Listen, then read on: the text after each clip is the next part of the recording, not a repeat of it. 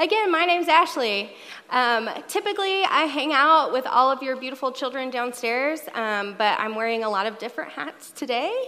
So I am actually going to be bringing the word. I promise that your kids are being well taken care of and are having the most fun. I'm sure we'll hear them screaming in just a short amount of time, just from joy.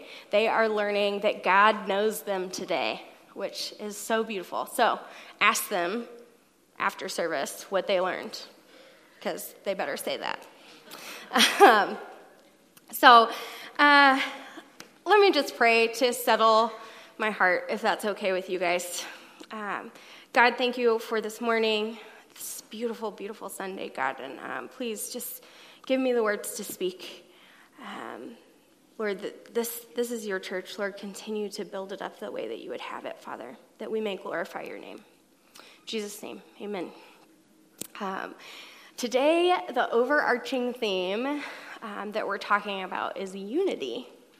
And we're continuing in our sermon series, Found, which is taking us through the book of Ephesians, which Paul wrote. It's a letter that he wrote while he was in prison to the church of Ephesus.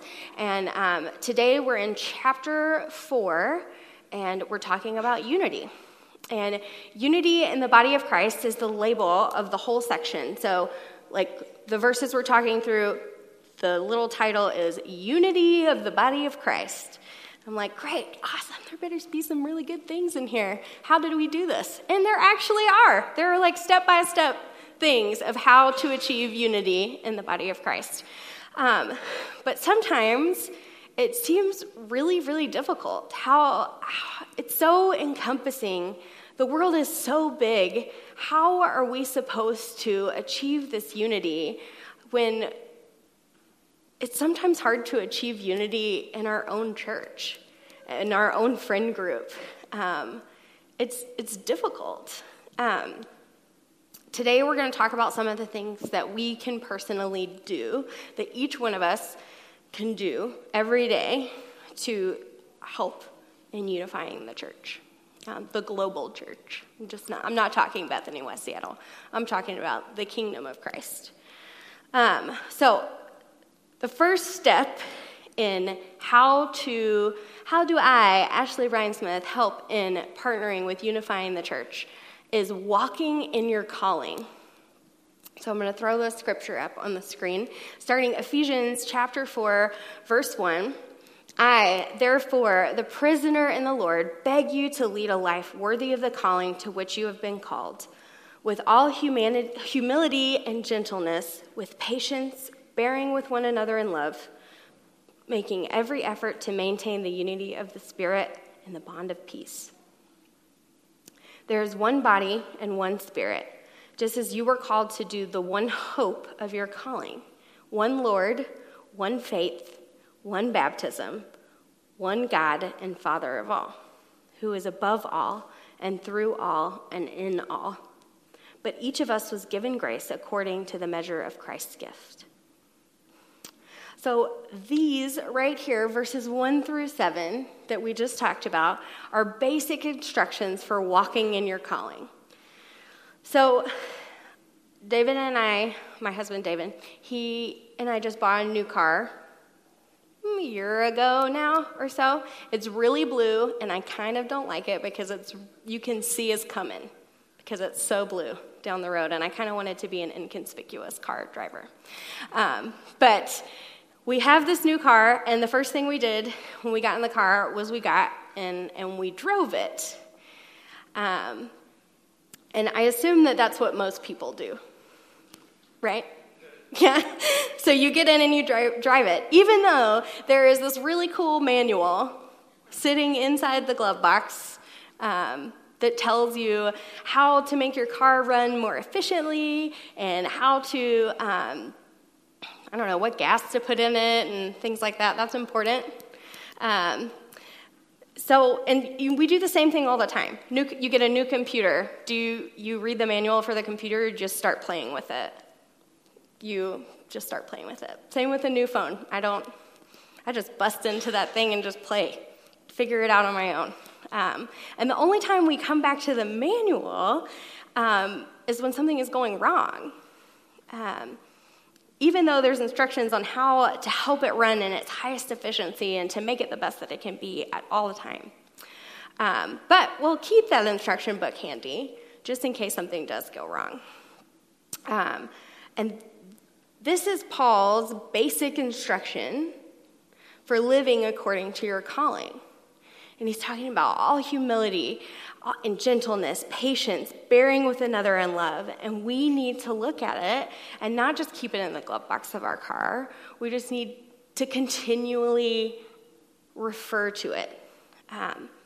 But what is this calling that he's talking about? He says verbatim, beg you to lead a life worthy of the calling to which you have been called. And he's not talking about being a computer engineer or a marketing specialist or whatever your job may be, your profession. But instead, he's calling you to the gospel itself, summoning people to believe in Lord Jesus as King and give their lives to him and walk in a manner like Christ. So that calling, that which you're called, is the gospel. To live like Jesus, to walk like Jesus.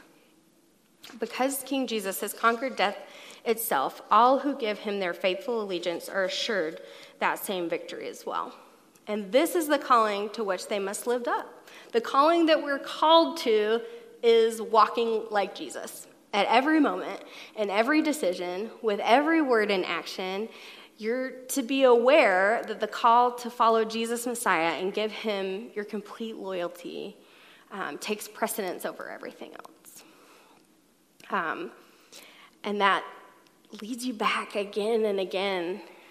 If you're walking like Jesus, talking like Jesus, ordering your life to look like him, it's calling you back to celebrate unity and to celebrate and to maintain that unity and to guard it. So let's look at some of the virtues that he lists as he's talking about how we're supposed to look like Jesus and walk in your calling. So it said, with all humility and gentleness, with patience, bearing with one another in love, making every effort to maintain the unity of spirit in the bond of peace. Okay, did you hear those? It's humility and gentleness and patience and bearing with one another in love, unity, peace. Those are the targets. Those are the things that we're shooting for, the things that we're trying to pursue as we're walking in our calling. Patience, humility, gentleness. They're often not the things that we have by nature, if you are reading those lists and you're like, man, I actually have to work really hard at these things a lot of time. Patience, I have very little of that in my life. Humility, gentleness, those are things that we're working at. We're constantly and persistently working at those. And those are the attributes in us that God will continue to ask us to use to unify the body of Christ. Those things. The only way, primarily the way that I've found any sort of traction with adding virtue into my life is through the people that God puts in my life. I will give you some examples of things, people that have taught me these virtues. My dad, Father's Day, he had a major back injury 3.5 years ago, has been on disability and living in constant pain for, almost 4 years now. Is on medication, had to quit his job, can't drive, has to depend on my mom and my grandparents and my brother to do things that he was doing without a thought. And yet, he remains faithful, and yet he has patience to keep pushing forward even when it hurts. And I look at him, and that's where I learn these things. I watch him model them out for me day after day. I had a mentor in college. Her name was Amy. She's awesome. in college, I was just coming to know who Jesus was, and in wholeness. I was really, really working through a lot, and she showed up, and I learned this virtue of bearing with one another in love, and I was not an easy person to love all the time, and she showed up constantly, prayerfully for me, and I saw that. I watched it being modeled in her life, and then have chosen to model that in my life. Now, those are where we're picking up virtues. Those are some of the ways that virtues are being added into our life, through our friends, through our community, through our mentors. Let's look back at them again this week. I challenge you to write some of them down. Humility. What are the ones that are sticking out to you that you're like, man, I really need to work on peace. I really need to work on bearing with people in love. Write that down. Think about it. Pray about it. Pray about people in your life who are displaying these virtues for you, so you can look to them, ask them questions, see how they're living it out in their life, and listen to them. How are you doing and growing in these areas, and how's God using these things to help unify the church through you? So, walking in your calling. We're walking like Jesus. And then, as we move forward through the scripture, we see that Paul says, use your gifts. And it's this next section, as we throw it up in just a minute, is tempting to skip if you're not employed by a church, just because it's a lot of words that you're like, oh, they've got that covered on the staff at the church. I don't really need to be a part of this part. But trust me, there's a lot to say here. So it goes up, it's starting in verse 11. It says, the gifts he gave were that some would be apostles, some prophets, some evangelists, some pastors and teachers, to equip the saints for the work of ministry, for building up the body of Christ until all of us come to the unity of the faith and of the knowledge of the Son of God, to maturity, to the measure of the full stature of Christ. Apostle, prophet, evangelist, pastor, teacher. You don't have to have one of those titles on your business card or your email signature to make that true about who you are. The church's mission of equipping and maturity, it needs everybody. The global church needs every single person. This church needs every single person to, not just people who are paid by the church. Your gifts need to be used. The giftings that Paul listed here are not exhaustive. There are of course, more gifts. I see them every day, and all of you. There are so many gifts that God has bestowed. These are not exhaustive, but they are crucial. And they were crucial to the building of the early church, as people were just hearing about Jesus for the first time. And they're also crucial today as we are building up the global and local church. So let's look at each of those four terms and talk about how they could apply to your life, whether you're at work, you're at school, you're raising kids, you name it. Use these categories for equipping. So the first one is apostle. According to Peter, who was another disciple of Jesus, an apostle needed to be someone who was associated with Christ and who had consistently sat under his teaching and who had witnessed firsthand his ministry and life. It wasn't enough to know Christ. The apostle needed to know him personally. In particular, he needed to know the power of Christ's resurrection. And that's what Peter said an apostle was. In this time period where Paul is talking to the Ephesians, an apostle was also known as someone who carried a message. Sometimes on behalf of a larger body, like a commission or a government. And it's used in a helpful way in a different verse in John 13:16. And right before Jesus said this, he was washing the disciples' feet. So very truly I tell you, servants are not greater than their master, nor are messengers greater than the one who sent them. So that messengers and that apostle, that's the same word. Jesus is talking about emulating his example and following in his footsteps. The word messengers is the same word used for apostle in our text, and Jesus is telling the disciples, look, you know who I am, and who I am defines who you are. And I've washed your feet, you're my messengers, and you should wash the feet and be willing to do the lowliest tasks, because being a leader doesn't exempt you from service. It calls you to service. Are you an apostle at work? Are you an apostle at school, at home? Are you bearing the message of Jesus? Are you carrying it around with you? The message that he is immeasurably more, just like we talked about last week, immeasurably more than we can ask or imagine. Helping people see the kingdom through justice, through mercy, in ways that make sense to who you are and who's around you. So apostles do more than just tell what the message is. They live what the message is. So they pray for Jesus to become greater. So this week, I challenge you to go and be an apostle. Go and live like Jesus did. Go and live like the message is in your heart and is bursting out. The next gifting that Paul talks about is prophet.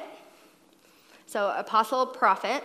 A prophet is someone who, by the gift of God, can see a little bit of head, is what we come to know a prophet as. Prophets also are truth tellers, even when it's hard and people don't want to hear the truth. They are truth tellers, and we're going to talk a little bit more about that in a minute. But you can see prophets all throughout the Bible, all throughout the Old and New Testament.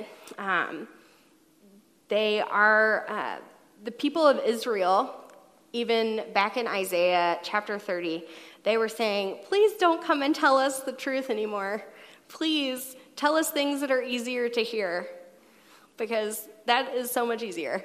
We don't want to hear this truth, this hard stuff anymore, because it's too hard. But prophets stood true. They are truth tellers. They and they also can look ahead. Prophets help bridge the gap between the past and the present and the future. The way we might apply this to work or to school or to parenting or to retirement is to do our best to listen to God, and to pay attention when it seems like we may be thinking or seeing something down the road that others might not. So prophets don't just do a lot of speaking, they do a lot of listening as well. Maybe your gift is to say, man, did you ever think of doing it this way? The church needs that strength to continue. If you think you have this gift, talk to somebody wise. Pray about it, continue listening, and be willing to do the hard work of bringing the vision that God gives you to a reality. The next one is evangelist, and sometimes when you hear the word evangelist, it's kind of stigmatized today. The first thing that comes to my mind, I grew up in the Bible Belt, and it is somebody that is very Baptist and knocking on my door and giving me tracts, telling me about Jesus and how I can come to know him in a 3-page workbook. Or in your mind, when you hear the word evangelist, you could be thinking of people yelling out Bible verses with the megaphones on the corner. So the term evangelism is kind of stigmatized now, but it only comes up a few times in the New Testament, and it refers to somebody that's announcing something good. That's what it really means. At the end of the day, evangelism is somebody coming to announce something good. The angels who announced Jesus' birth to the shepherds, that was the work of evangelists. Philip, in Acts 21, there's a guy named Philip. He is identified as an evangelist, and in Acts 8, he talks to this man from Ethiopia and tells him the good news, and then starts an incredible movement of the church.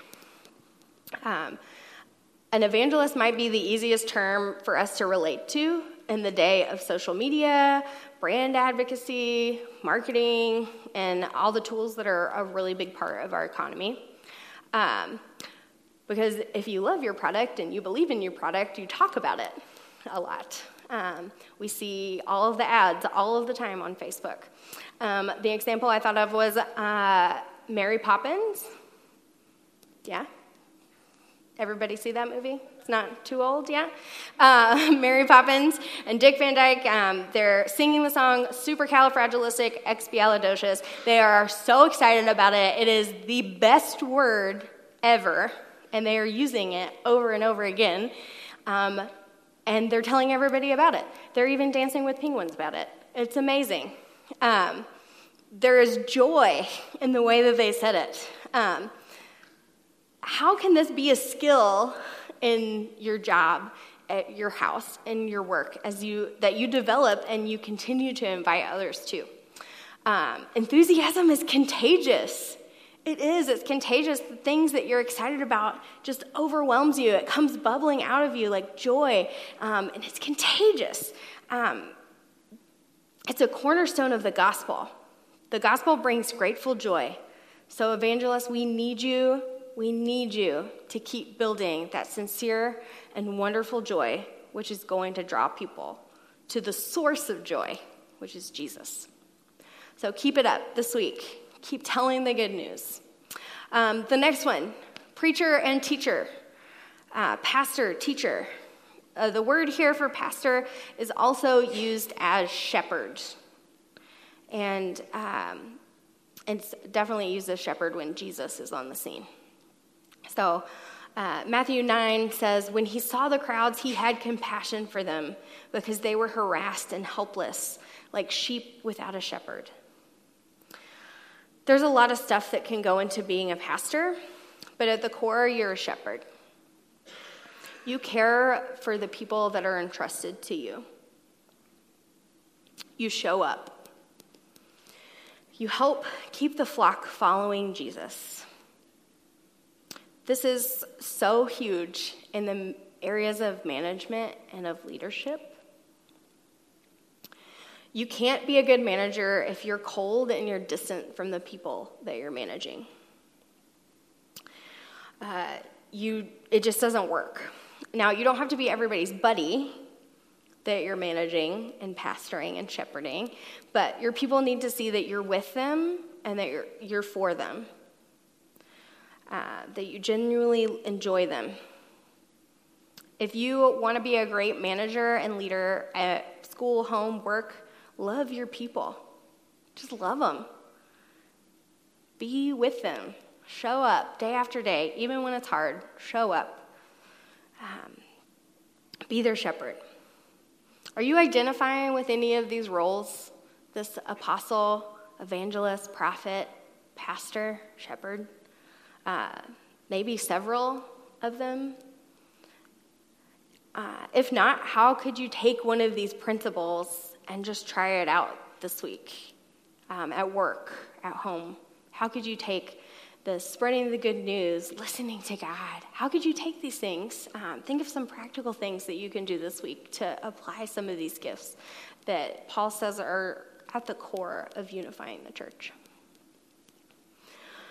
The people in a community grow when they're equipped to use their gifts.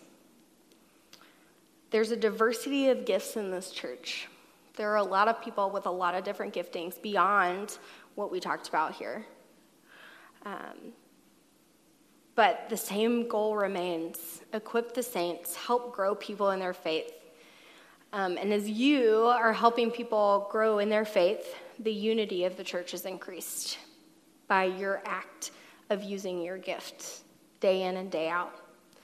Living out your gifts is a continuation of that point we talked about before walking in your calling. Now, let's talk a little. I told you we were going to talk about this when we talked about prophets, but let's talk a little more about speaking the truth in love. As we continue in this chapter, it says, "We must no longer be children, tossed to and fro and blown about by every wind of doctrine, by people's trickery, by their craftiness and deceitful scheming. But speaking the truth in love, we must grow up in every way into him who is the head, into Christ, from whom the whole body, joined and knit together by every ligament with which it is equipped, as each part is working properly, promotes the body's growth and building itself up in love." So he starts this off by saying, don't be a child, grow up. And even translated back then, this was really jarring to people to see, like, don't be a baby. It made them stop and really think. It was meant to hurt them when it was written. So they would remember it, and it would challenge them. Truth spoken in love, always leads to greater wholeness and greater unity in Christ. That's the body metaphor that Paul's using here. He's saying that just dropping truth bombs on others without love, it doesn't do any good if you just go around dropping truth bombs.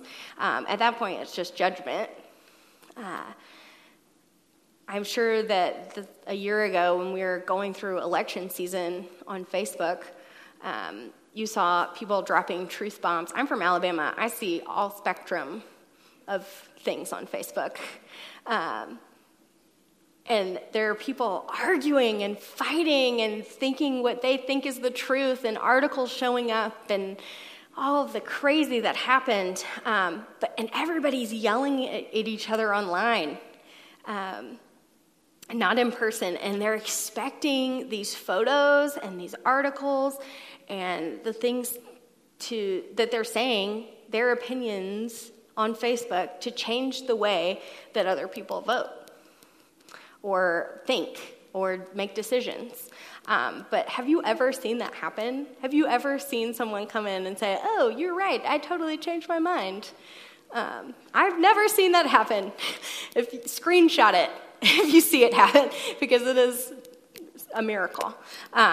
Sometimes I think it's easy to think that speaking the truth can be really divisive, because people have these strong opinions that well up in them. And but when the truth is wrapped in love, is packaged in love, and in relationship, and trust, and grace, it unifies. It doesn't divide. Those things that it's wrapped in cause the church to be unified. Can you think of a time in your life that someone you respected or loved, or who you knew loved you, spoke to you in a loving way and it caused you to grow? I definitely can. I was a missionary in 2012. I don't know if a lot of you knew that about me. I traveled around the world with a bunch of people under the age of 30, and every single night I sat around a circle with them, and we had to give feedback to each other. Every night. "This is what you did that hurt my feelings today. Man, when you did this, I think that you looked like Jesus when you did this today." Every single night, we sat down in a circle and gave feedback to each other. But they were on my team. They loved me. They wanted to see the best in me. So that year, I changed into this person because of the love and the truth that was spoken to me. And this truth, hard stuff, things that make you really hurt sometimes because it hits your pride and it hits your wounds. But it was spoken to me with such great love and such great respect, and those people showed up for me every day. So I took it, and I became this different person at the end of doing this work. I'm even seeing that today as I'm involved in small group and community here in West Seattle, people that are challenging each other, showing up for each other constantly, and speaking truth, even when it's hard. Because you don't want to hurt your friends, but you're speaking truth. That's what is unifying the church. It takes that context of relationship a lot of times to speak the truth in love.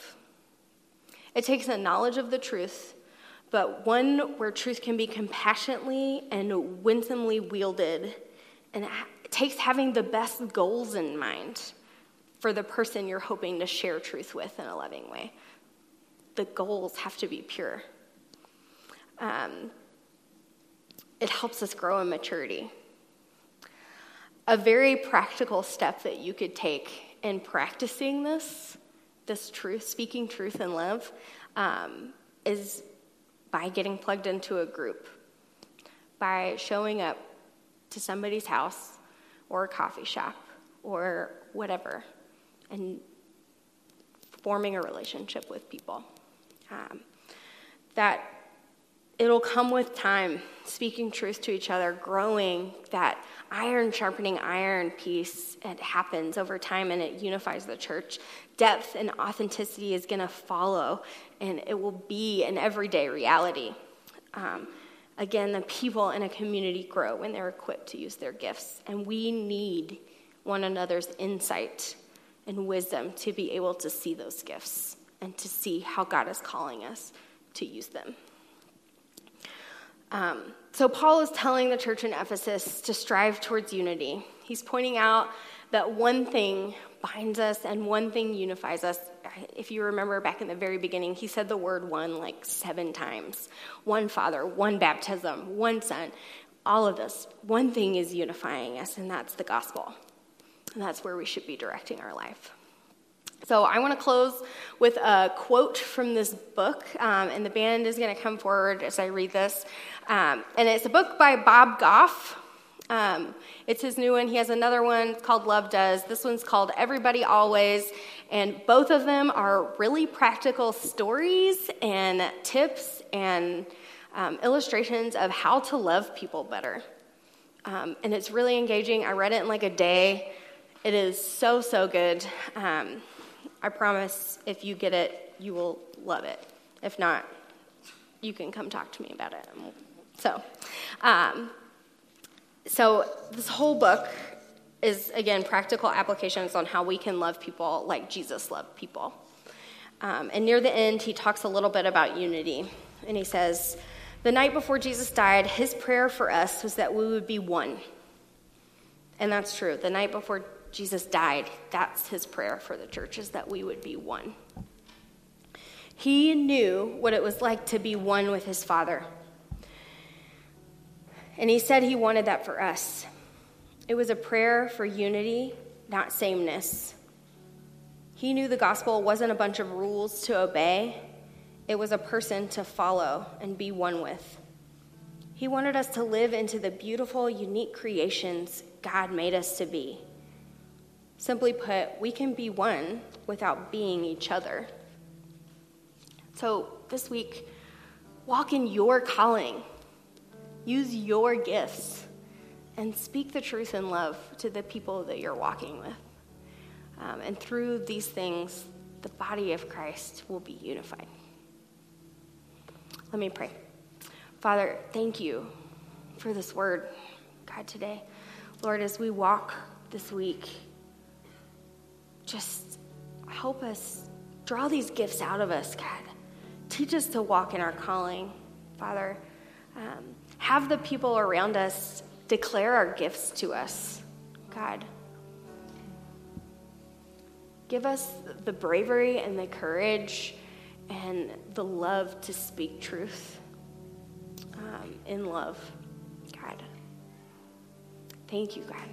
We long to partner with you and to follow you as you continue to unify the body of Christ. Amen.